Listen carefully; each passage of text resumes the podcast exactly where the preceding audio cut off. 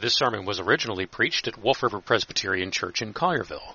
This recording is of the sermon being presented at the Adamsville Area Reformed Bible Study in Adamsville, Tennessee, meeting at 528 Old Stage Road in Adamsville. For more information, go to facebook.com forward slash Adamsville OPC. But there are many diaries of World War II.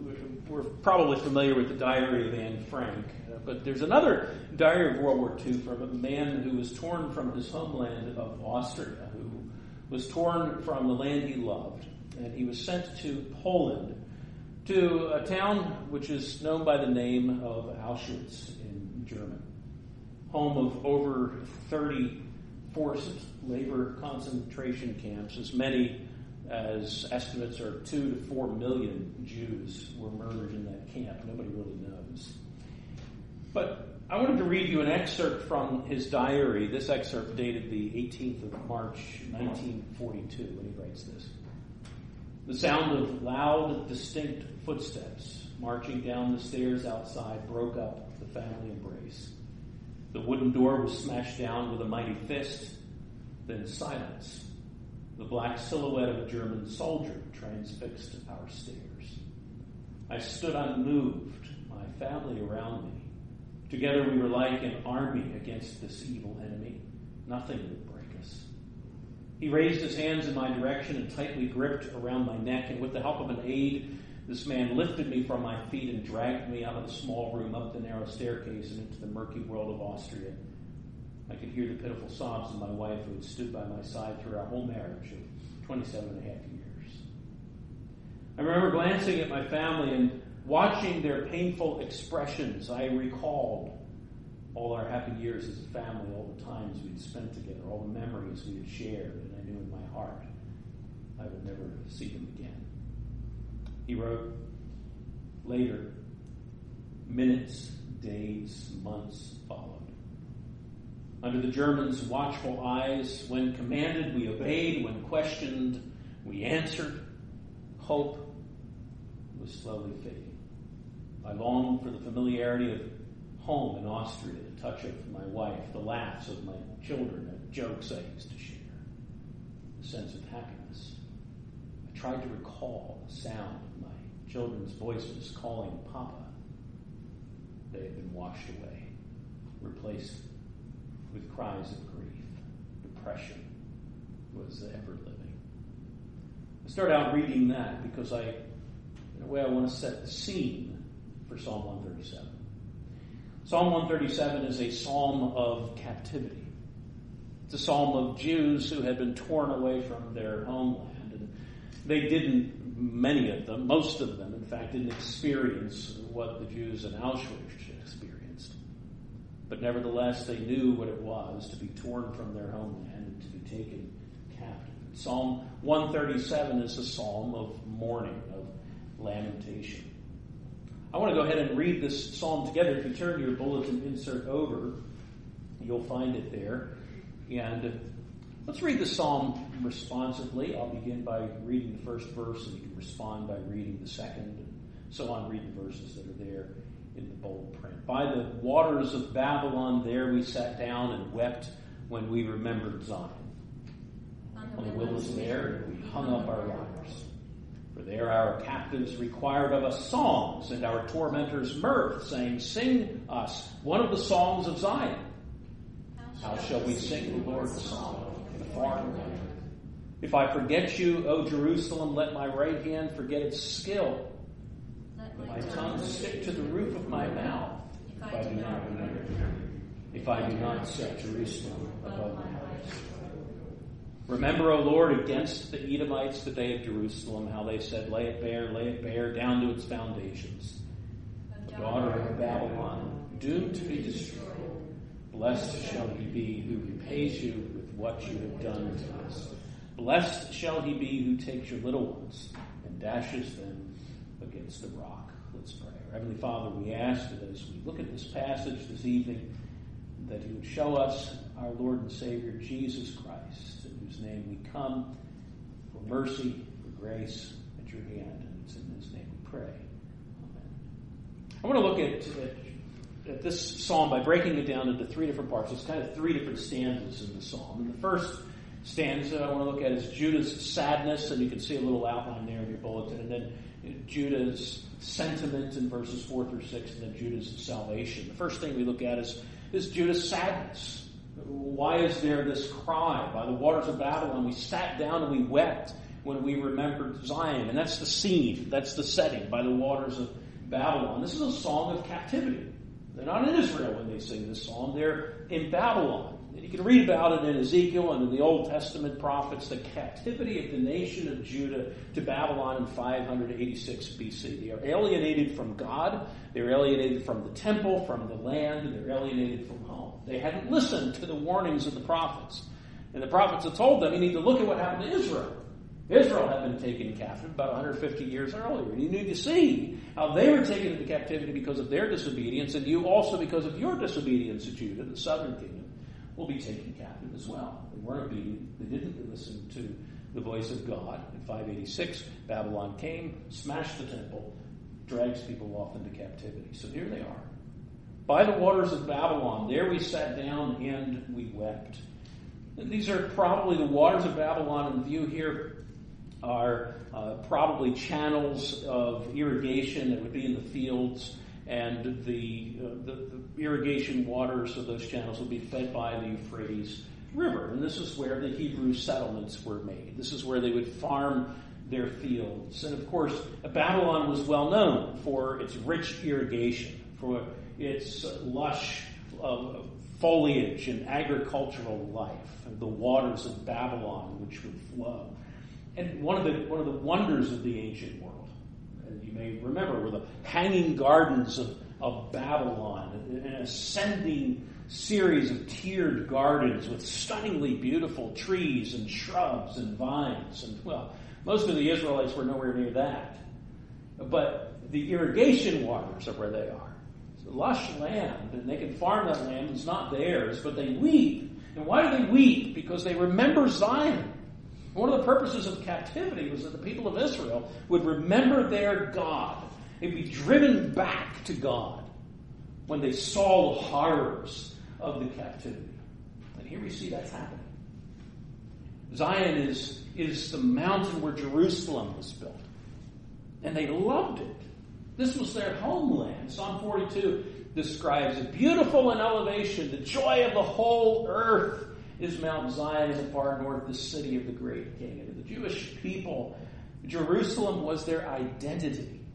It was their love. It was their life. The psalmists wrote songs about Jerusalem. Walk about Zion, Psalm 48. Go round about her. Number her towers. Consider her ramparts. Go through her citadels. Look at the beauty of Zion. Why? Why do we look at the beauty of Zion? So that you can tell the next generation that this is God, our God forever. This is God's holy mountain. Part of the effect of, of language like that in the book of Psalms is the culmination effect to see to the height of their love for Jerusalem. This isn't just a, a sentimental desire for mom's apple pie back at home. This is a love for the dwelling place of God. This is a love for the place where, where God would meet with his people. Once Jerusalem was the, the place of the magnificent glory of the temple, the majestic glory of the dwelling place of God. And Solomon's riches, they'd be on display, and the people of Judah made it a display. And the world would come and they would wonder. Now it's a shadow, of it's former self It had been destroyed. It's one thing to, to long for home. It's a, another thing when home isn't there anymore. You go back and it's been torn down. Did you ever get homesick? Sure. you go back home and the old homestead where you grew up is no longer there. There's no singing. There's only weeping. The, the atrocities of the Babylonian army were bad enough, but that's not why they're crying. Why are they weeping? Why by the waters of Babylon do they sit down and weep? Oh, it's because they, they love Zion. They love the dwelling place of God. They miss it. They can't go back, and the streams of their tears flow into the rivers of Babylon and are carried to the Euphrates. And then in verse 2, it expands on that a little bit on the willows there. We hung up our lyres, weeping willows that, that, that, that would hang down like their faces would hang down, or a place for them to hang their harps. And harps, of course, were instruments that were used by many in Israel, kind of like playing the piano uh, here in the United States. Everybody, you know, we, have got to teach our kids. All kids need to learn how to play the piano, and everybody there knew how to play a harp. And they would pull it out, and they would sing with it, and they would sing praises to God. Particularly, harps were used by priests in the temple. And a harp was a picture of worship, signifying God's goodness to them, singing of His goodness, especially used in worship. But there's no reason now. So they hang the harps up in the willow trees to drink from the channels. The willow trees might as well play the harps. We had no use for them. But in Jerusalem, they had sung. In Jerusalem, they had lifted up the harps and they had sang praises with joy. They had bowed down to God in worship. But here, verse 3, they continued their lament for our captors there required of us songs, our tormentors required mirth, saying, Sing us one of the songs of Zion. Probably the, the people of, Babylonia, of, of Babylon had heard of the, the musical talents of their captives. They enjoyed hearing those Hebrew folk songs. Give us a song. Play for us. Then the first part of verse 3 is parallel with the last part of verse 3. For there our captors required of us songs the last part of verse 3, our tormentors required mirth. And we don't want just a song. Sing us a happy song. Sing us a song that's fun. Sing us a song that's full of joy. Don't just sing, do it with a smile on your faces. They wanted a Hebrew folk concert. What are they doing? They're mocking. Play for us, dance for us, sing for us. But Judah centered it. There's no singing you see Judah's sadness, and then verses 4 through 6, their sentiment. The, the, the second stanza here takes a, a bit of a turn to a rhetorical. This is what the Babylonians required of the Judahites, and now we see their response in a rhetorical question. Verse 4 How shall we sing the Lord's song in a foreign land? And then, of course, the answer to that rhetorical question is we can't. Well, why not? Because of the sadness that is in their own hearts. Proverbs 25 says, like the one who takes away a garment on a cold day, or like vinegar poured on soda, is the one who sings songs to a heavy heart. They were in the mood for singing.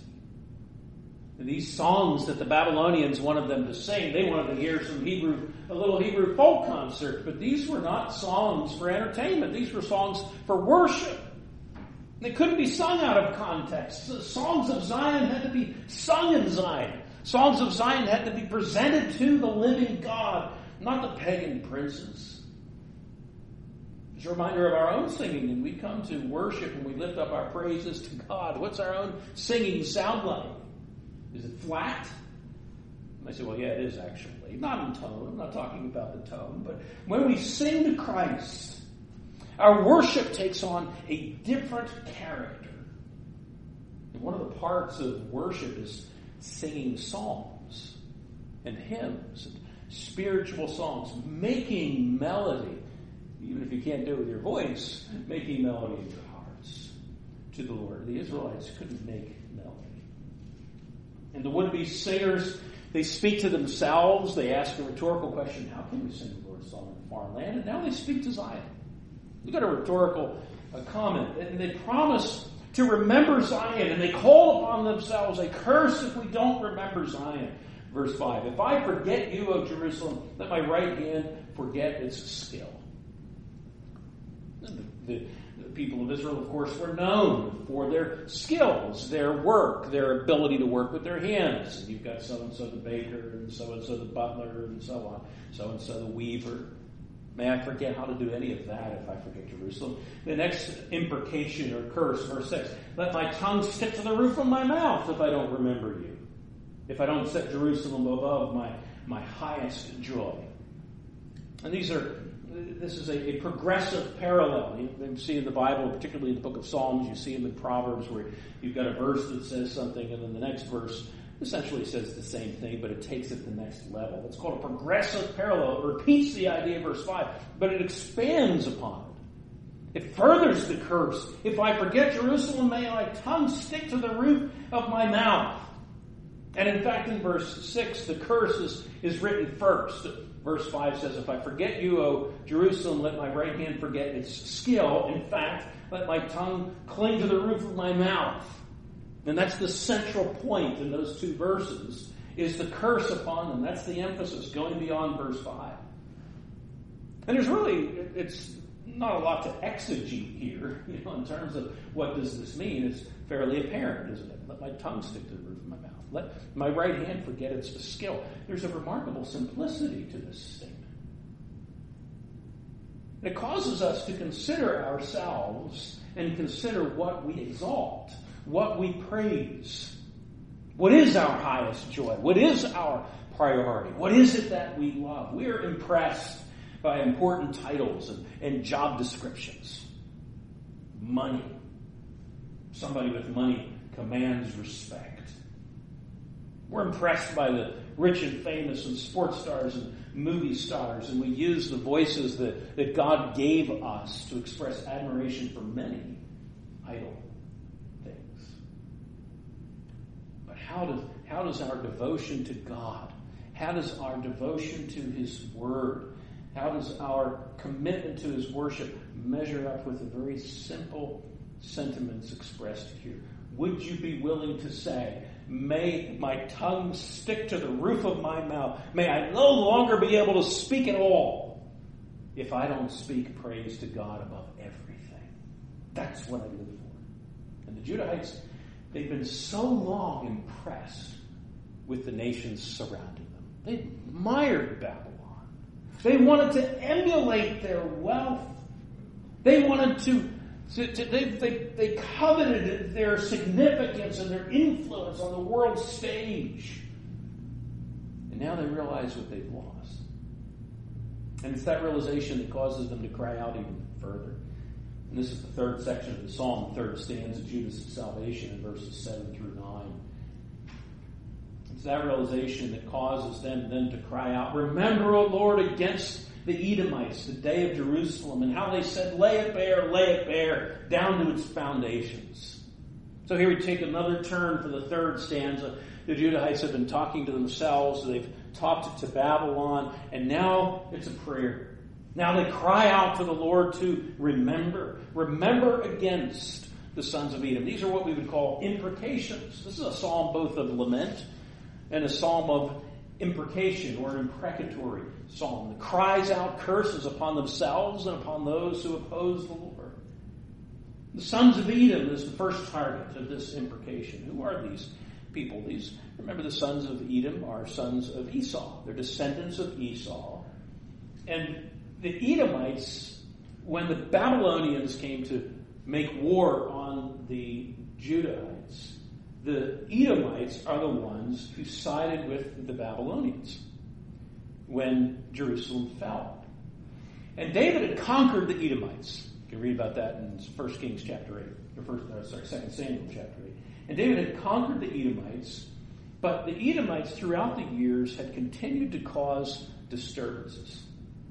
Ezekiel refers to their relationship between uh, Edom and Judah as one of ancient hostility.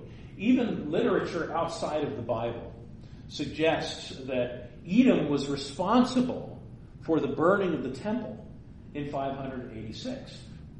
Why would Edom be responsible for the burning of the temple of Israel? Because the Babylonians would just see it as another pretty building. The Edomites understood the significance. They're the ones who induced the Babylonians to burn the temple because they had hopes that the destruction of Judah would mean that we, the Edomites, will be able to possess Judah's land. We'll be able to live there. In fact, historical records show that that indeed was the case. They got to take over the land that used to be Judah's. And so they cried out, according to our psalm, raze it, raze it to its very foundations. And now the Jews pray. Oh God, remember your promise regarding the Edomites. And the Judahites pray that God would fulfill his promise to punish them for their unmerciful part in the destruction of Jerusalem. In fact, that's exactly what God had said he would do. What the Judahites are praying here in verse 7 is that God would do what he said that he would do. When they call upon God to remember, they aren't thinking that God, you might forget, let me remind you. But that term remember is a term which means God, keep that covenant promise. And God, in fact, had said that he would do that in Ezekiel chapter 25. We can read it. Thus says the Lord God, because of what Edom did against the house of Judah by taking vengeance, and is greatly offended by avenging itself on them. Here's God's curse upon Judah, verse 13 of Ezekiel chapter 25.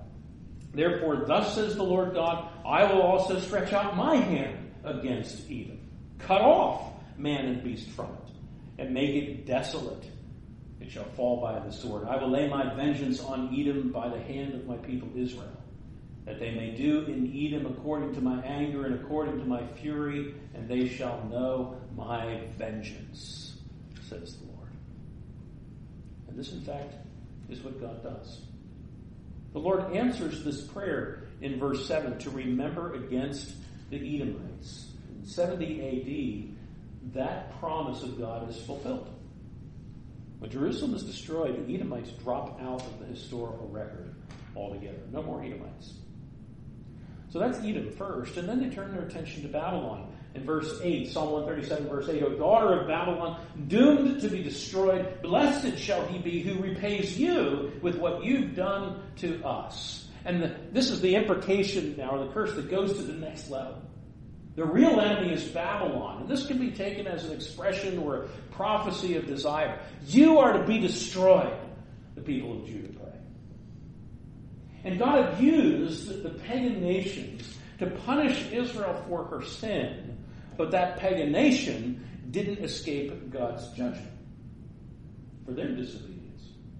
In fact, you may remember in Daniel chapter 7 and 8, one of the, the facets of Daniel's vision and you remember, remember that, uh, that vision in which uh, Nebuchadnezzar has a, a, dream, and there's a statue with a head of gold and a chest and arms of silver and a belly and thigh of, of bronze and legs of iron and feet of clay and so on. And Daniel interprets them according to kingdoms. One kingdom is going to replace another kingdom, but the kingdom of God rises above all of these kingdoms.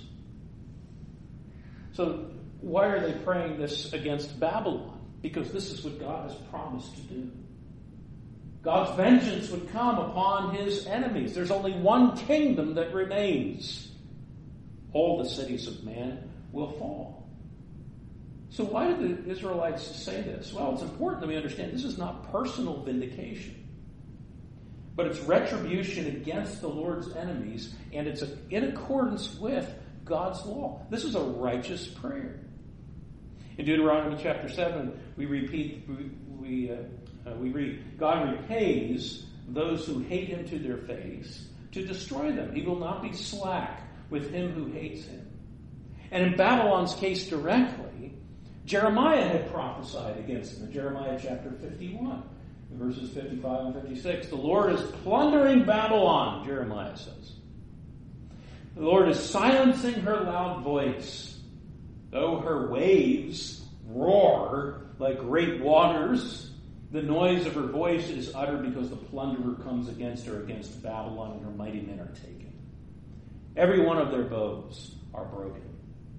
For the Lord is the God of recompense, and he will surely repay. And that's the prophecy that is in view when the Israelites pray this in Psalm 137, verse 8. And we know that. One of the reasons we know that is because three words from Jeremiah, the passage I just read, are used here in verse 8 of Psalm 137 plunder, recompense, and repay. A righteous prayer. And Psalms like this from time to time may trouble us. But this is a righteous prayer in accordance with God's covenant commitment to his people. And the expression here is that the kingdom that destroys Babylon would be a happy and blessed kingdom. and that then leads us to verse 9, the final imprecation of this psalm. And it's in this imprecation, shocking though it may sound at first, that leads us to Judah's salvation. Verse 9 Blessed is he or blessed shall he be who takes your little ones and dashes them against the rock. Now, this is a rather startling thing to read in the psalm. It's another progressive parallel. It, it goes further in the imprecation or in the curse against Babylon. And not just Babylon, but even the descendants of Babylon. Little ones here, of course, means children, but it's not, it's not used to designate a particular age.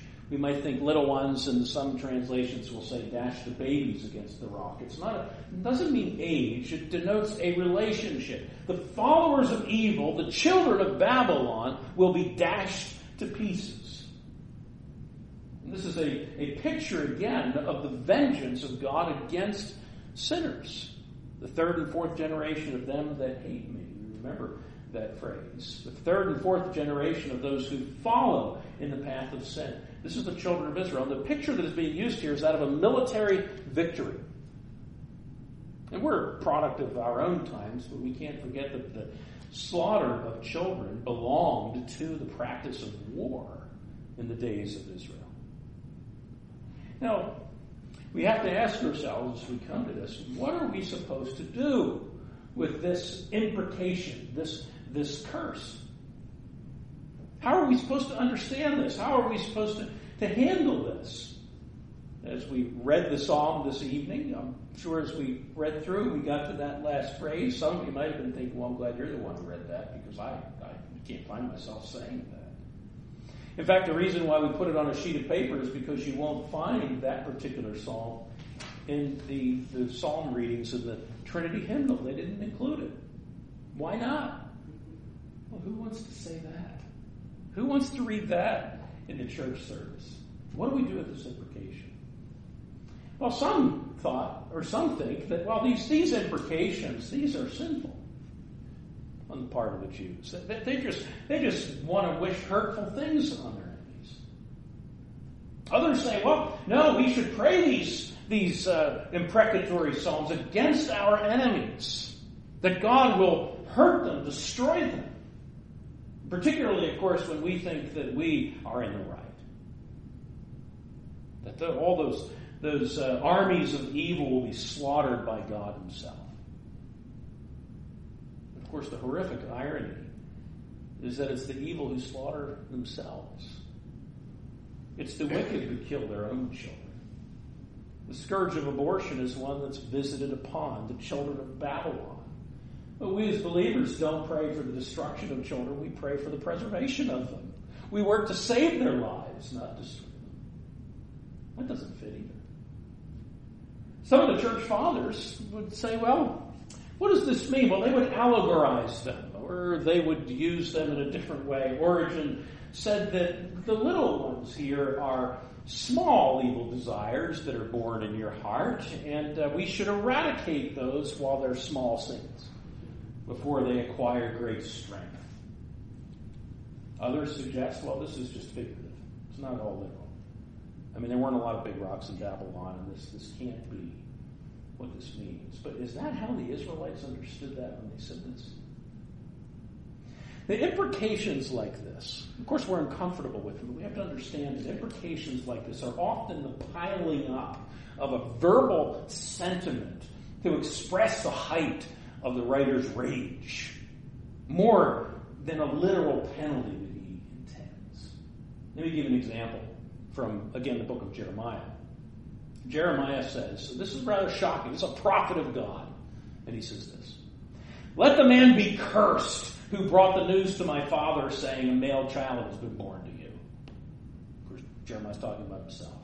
Let the man who announced my birth be cursed. And let that man be like the cities which the Lord overthrew and did not relent. Let him hear cry, let him hear the cry in the morning and the shouting at noon. The judgment fall upon him. But Jeremiah says, because he did not kill me from the womb. It's rather shocking for a man of God. Let the man be cursed because he didn't abort me. It's a very vivid kind of communication. But it's not always intended to be taken in a literal sense. It communicates a mood. It com- its, its intention is to shock us into a vivid sense of the recognition of sin and its end result, its consequences, and the consequences in which they found themselves. We find shocking language like this in the book of Job as well. But even so, here the words still are. Blessed be the one who takes your little ones and dashes them against the rock. And while this is intended to communicate the writer's rage, this is still words that are inspired by the Holy Spirit. And we need to remember that the chief end of man isn't the welfare of man, it's the glory of God. And here we have an example of a prayer that is altogether proper, that is altogether right, because it's divinely inspired. It's not the personal vendetta of the psalmist against his enemies, but it's the inspired words of God that are concerned for the honor of his name. This is a picture of judgment. And what's going on here in, in, in Psalm 137 and verse 9 is a, a picture of the judgment of God being brought against the Old Testament, the enemies of God's people. It is, as it were, a picture of the end times judgment of the day of the Lord that would be visited upon the enemies of God. It's, as some people put it, an intrusion of the judgment of the consummation upon the Old Testament covenant of grace. Now, in the New Testament, we are told that we are to pray for those who spitefully use us and persecute us. There is, in the day in which we live, in God's, in, in, according to the gracious commitment of Christ to the redemptive covenant made with the Father through the power of the Holy Spirit, an ethic of grace that we treat our enemy with love. Love your enemies. Do good to those who hate you. But in Psalm 137, we have a different kind. It's the prayer that the judgment of the consummation will be visited upon the enemies of God. That God will do as He said that He will do, that He will come again and judge sinners and vindicate His people. It's divinely inspired. A divinely inspired request that God withhold His grace from those who are His enemies and judge them at the last day. This is a picture of the judgment of the consummation, judgment for sin, the great white throne judgment, where the judgment of God will be unmistakably manifested upon who? Upon the children of iniquity. This is a picture of the final judgment of the ungodly. We can see this by the words of Christ. How do we know this picture, blessed is he who takes your little ones and dashes them against the rock, is not an Israelite personally desiring to smash Babylonian babies on the shore. Because it is the only part of this psalm that is quoted in the New Testament is quoted by Christ. In Luke chapter 19 and verse 44, the Lord speaks to Jerusalem. And you may remember that passage. He weeps over Jerusalem because the inhabitants of Jerusalem still refuse to listen to God's word. That's what got them here in Babylon. And they still won't listen. And he speaks of her destruction. And he says, Your enemies are going to come and they will lay siege upon the city. And he says, They will dash you to the ground, you and your children, within your walls. Jesus is taking this imprecation of Psalm 137 and he's laying it on Jerusalem. Why? Why does Jesus take this imprecation written by the people of Judah against Babylon, and instead says, This applies to you. Why? Because they had rejected Christ, the chief cornerstone. You see, back here in Psalm 137, verse 9, we see it is against the rock that the descendants were to be smashed. Not rocks, but rock, it's singular. It's the same word that is used for rock back in Numbers chapter 20, where Moses was to speak to the rock to provide water, living water, for the children of Israel. Paul helps us to understand what that means in 1 Corinthians chapter 10 when he says that rock was Christ. What is this verse talking about? It's talking about the, un- the judgment of unbelievers against the rock, against Jesus Christ. The judgment of those unbelievers who have rejected the gospel of Christ. Final judgment against those who reject him. Final judgment for those who are part of Babylon. Final judgment for those who belong to the kingdom of Satan. The gospel makes it clear that the wrath of God is revealed from heaven against ungodliness and unrighteousness. It is for those who are hard of heart, for those who refuse to repent. What is Babylon? Babylon is a picture of those who have rebelled against God and continue in that rebellion. How do we know that? Not only because it's used that way all throughout Scripture, but come with me to Revelation chapter 18. I read this just a little bit earlier. Revelation chapter 18, 5 and 6, we read, Babylon the great is fallen. Is fallen. And has become a dwelling place of demons, a prison for every foul spirit, a cage for every unclean and hated bird. Come out of her, my people, lest you share in her sins, lest you receive her plagues. Verse 7 and 8. In the measure that she glorified herself, in the same measure give her torment and sorrow. Therefore her plagues will come in one day death and mourning and famine, and she will be utterly burned with fire, for strong is the Lord. What is Babylon? Babylon is a picture of the city of man rebellion against God. What is the judgment against Babylon? It is the judgment of Christ against those who have rejected him. You see what one, Psalm 137 is? It's a call to repentance. It's a call to repentance for those who are of Babylon, for those who would continue in sin, lest they face the judgment of God. But for believers, what do we do? Can we pray this prayer today? Against our physical enemies? How about the guy at work that bugs? The guy that doesn't pay his bills? How about your personal persecutor? That's the psalm we use, right? No.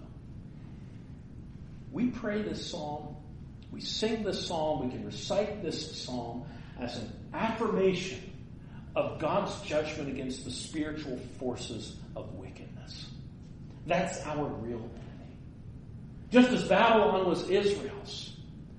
We pray and recite and sing this psalm because it speaks of the victory of Christ over our enemies, our spiritual enemies. And as for our flesh and blood tormentors, under the gospel through Christ, we are told, we have taught that we are not to pray against them, but for them. We are to repay their evil with good. They're to be loved and they're to be sought. Why? Lest they face the judgment that's here in Psalm 137. And that's the message of Psalm 137. It's a message of salvation. That God would spare us from this judgment and yet vindicate his glory against sinners. Now, there's a modern musical version of By the Rivers of Babylon. There, uh, we sat down and we wept, and you can slap your knee as you sing it and so on, and sung with great enthusiasm and cheerful and rejoicing. At first glance, you think that's not really a pep rally they're having by the rivers of Babylon, but in the end, maybe they have it right. This is a song of rejoicing. This is a song of salvation. Why? Because we're exiles. We too are exiles in a foreign land. Our citizenship is in heaven. And because Christ has already come, we have a taste of that. We have a taste of home. Because his kingdom has broken in upon us, guess what? We can sing. We can sing the songs of Zion here. Because Christ has come. And we don't have to journey from, uh, from Babylon to Jerusalem to find God's temple. But Jerusalem has come to us as God's Spirit has been poured out into our hearts, as God dwells with us and God dwells in us. Can we sing the Lord's song in a strange land? Absolutely. For Jesus has come. The rock has come. Do you long for Jerusalem? Do you, do you long for the holy city, even by the rivers of Babylon? Or the rivers of whatever's the closest river to Adamsville. If we were in Memphis, it would be the Mississippi.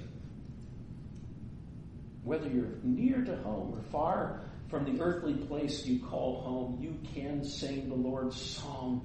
You can exalt in the kingdom of God as your chief joy. You know, in John chapter 7, Jesus, on the, the last day of the, the Passover, he stood up and he cried out, If anyone thirst, let him come to me and drink. Whoever believes in me, as the scripture has said, out of his heart will flow rivers of, of living water. And Revelation 17 gives us a picture of Babylon the harlot. A picture of the rebellious and the ungodly. And she's seated on many waters in Revelation chapter 17 by the rivers of Babylon. In Revelation chapter 17, she's shown still exuding prosperity and power and influence and wealth. But its end is destruction. In Revelation 16, there's the sixth bowl of judgment that is poured out it's God's wrath. Now, do you know where the sixth bowl judgment of Revelation 16 is poured out? It's poured out upon the river Babylon, the river Euphrates. And it's dried up in preparation for destruction. But what about you? The people of God? We drink from the river of the water of life. And when the final judgment comes, and when Babylon is at last fully and finally judged. The Alpha and the Omega, the beginning and the end, will give to the thirsty from the spring of the water of life without cost. Psalm 137 is a glorious picture of salvation. That's what it is. It's a prayer that God will keep his covenant commitment to us, and he will, that we might drink of the waters of life. The Spirit and the bride, Revelation 22 17, say, Come. And let the one who hears say, Come. And let the one who is thirsty come. And let the one who desires take the water of life without price. Let's pray. Heavenly Father, I ask that